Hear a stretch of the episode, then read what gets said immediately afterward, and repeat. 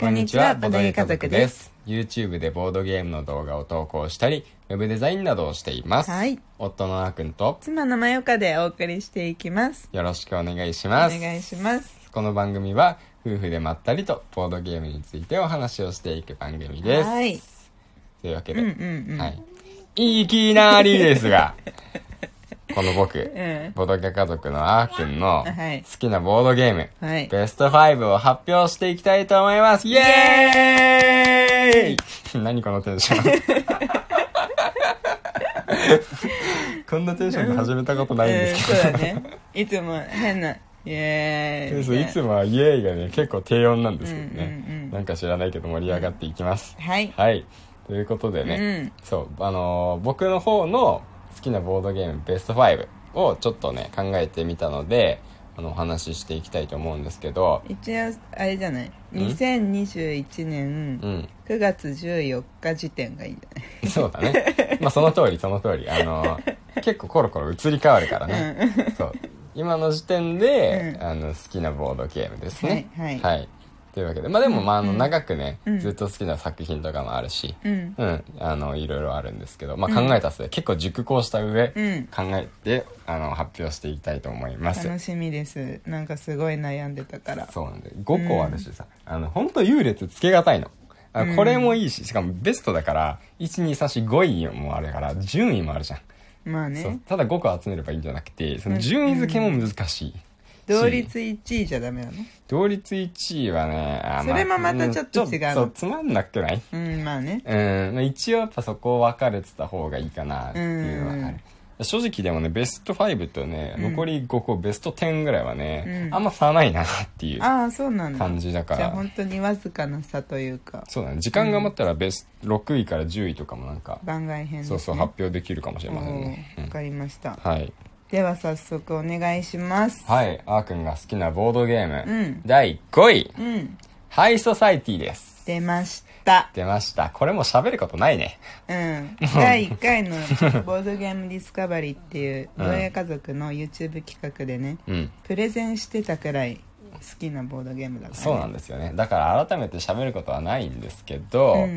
その小箱の中でその少ない枚数、もうカード枚数がめちゃくちゃ少ないんですよね。でその分一枚一枚が分厚くてなんか豪華になっていたりとかして、その高級感のある感じと、その本当に少ない枚数でこれだけ完成されたゲームになるんだっていう、その驚きがすごくインパクトがあって、しかもなんてすごいリプレイ性が高いし、思う通りいかないんですよ。人によって性格が全然違うんで、性格がもろに出るんで、でその性格がもろに出ることがリプレイ性を高めてるし、そのうまくいかないところがうまくいった時めちゃくちゃ気持ちいいってことにつながるんですよ。やっぱりね、そこ大事だと思って、うまくいかないことが多いからうまくいった時気持ちいいんですよ。そのギャップって大事ですよね。それがだと楽しい。確かにね、何回もできるしね。そういうのだとね、そうもう一回やろうってなる。いいね、っていうのでハイソサイティが第5位です。はい、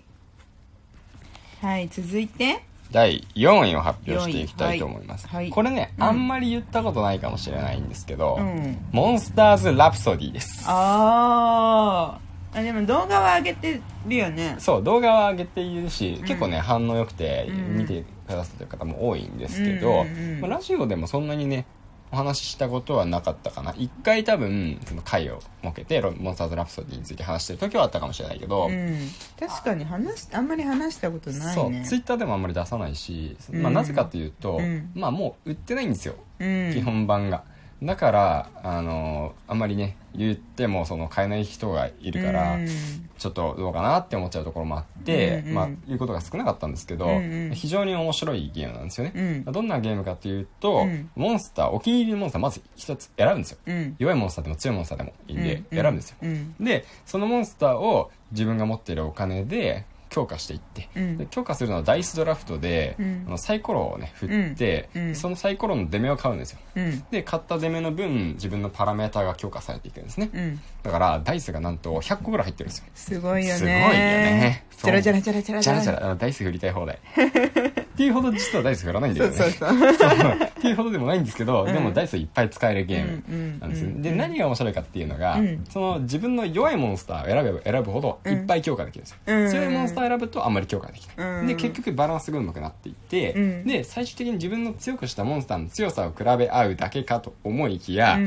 最後にバトルができるんですよ。そうなんだよね。バトルはバトルで別に楽しめて、カードを使って技を繰り出して、体力を削り合うバトルまで楽しめるっていう、面白さがね、いくつもいくつも含まれているボードゲームなので、これは結構好きかな。あんまり最近やれてないんですけどね。そうだね、まあ、人数多い方が面白いゲームではあるしね。そうだね、大人数でそんなに頭も使わないんで、ワイワイ楽しみたいなっていう時にすごいいいゲームだと思う。そうだね、盛り上がるよね、あれは。そう、再販を楽しみにしてるゲームの一つですね。そうだね、なんか基本版が、をゲットできたのが、去年いつだ2020年秋、ゲームマー秋かだよね、多分ね、でその後拡張が出たんだっけ。拡張はもう出てた。あ、出てたんだ、出てたけど後で買ったんか、うちが。そうああ、なるほどね、なんかモンスターの数もすごいよね。モンスターの数が非常に多いね、だから好きなモンスター本当に選べて、何回でもいろんなモンスター選べるっていうのがいいところの一つですね。はい、どんどんいかないと時間ないんでいきましょう。はい、第3位。第3位がですね、ダンジョンロードです。出た。これは最近動画にした、比較的最近動画にしたボードゲームですね。はい。結構重ゲーだよ。重ゲーですね、いや本当に、そして難しいゲームなんで、最初にやってこう無理だって断念してしまう人も結構出てしまうんじゃないかなと思ってます。我々もその一人でした、だけどその潜在的な面白さがやっぱすごい眠ってて、自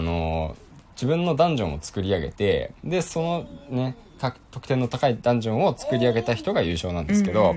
ダンジョンを作っていく中ではこう道を広げたり、部屋を作ったり、お金を稼いだり、モンスターを雇ったり、罠を仕掛けたりしていくわけなんですよ、でそこに冒険者たちが襲いかかってくるんで、ダンジョンめちゃめちゃに破壊するんですよ、一生懸命ダンジョン守りながら、最終的に得点の高いダンジョンを作り上げたら勝ちっていう、でこれもね本当にいろんな要素が含まれていて、ダンジョンを作り上げる楽しさ、冒険者とバトルする楽しさ、あとはバッティング要素とかもあるんで、そういった要素の楽しさも含まれていて、非常に面白いボードゲームかなと思っています、はい、続いて第2位は、トリックテイカーズです。好きだよね。いやもうね、このボードゲームは安定感がやばい、すごいんですよ、その小箱かなって小箱のかなり大きめな小箱っていう感じのサイズ感で、持ち運びしやすいっていうのがあって、でしかも、トリックテイキングのルールをね、知ってる人だったら、すぐに楽しめますし、トリックテイキングのルールが知らない人でも、一応分かってしまえばすごくやりやすいんで、トリックテイキングの、なんだろうな、面白さをこう詰め込んだゲームみたいになってるんですよね。で、トリックテイキング自体が僕好きなわけでは全くないんですけど、このゲームは、トリックテイカーズって名前の通り、いろんなトリックテイクをするキャラクターが出てくるんですよね、でそのキャラクターを選んで、そのキャラクターの戦い方でトリックテイキングをして楽しむ形になってるんで、そのキャラクターごとの特性を考えて、キャラクターを選んで戦っていくのが楽しい、そしてすごいのが勝ち方が何パターンもあって、得点で稼いで勝つ方法もあるし、難所トリックを取った数が多いとそれでも勝てるし、逆に0勝を重ねていって1回もトリック取らないっていう勝ち方もできるし、キャラクターごとに独自のゲーム勝利条件もあるんで、それを満たしても勝てる、すごいんですよ、すごいね。だからしかもキャラクターがね多くて、しかも今度拡張出てさらに増えて遊びきれないぐらい楽しめるんでね、本当に、いやなんかそのバランスも本当によくできてるしね。そう、このキャラやたら強くねっていうのがいないんですよ、この手札だったらこのキャラ選ぶよねっていうのはあるんですけど、だから本当にこのキャラをみんなで取り合うっていうのが、毎回起こるみたいなのがなくて、こんなにみんなキャラクターとして個性的すぎて、全然違う戦い方するのに、その方に圧倒的強さとかがないっていうのがすごいんですよね。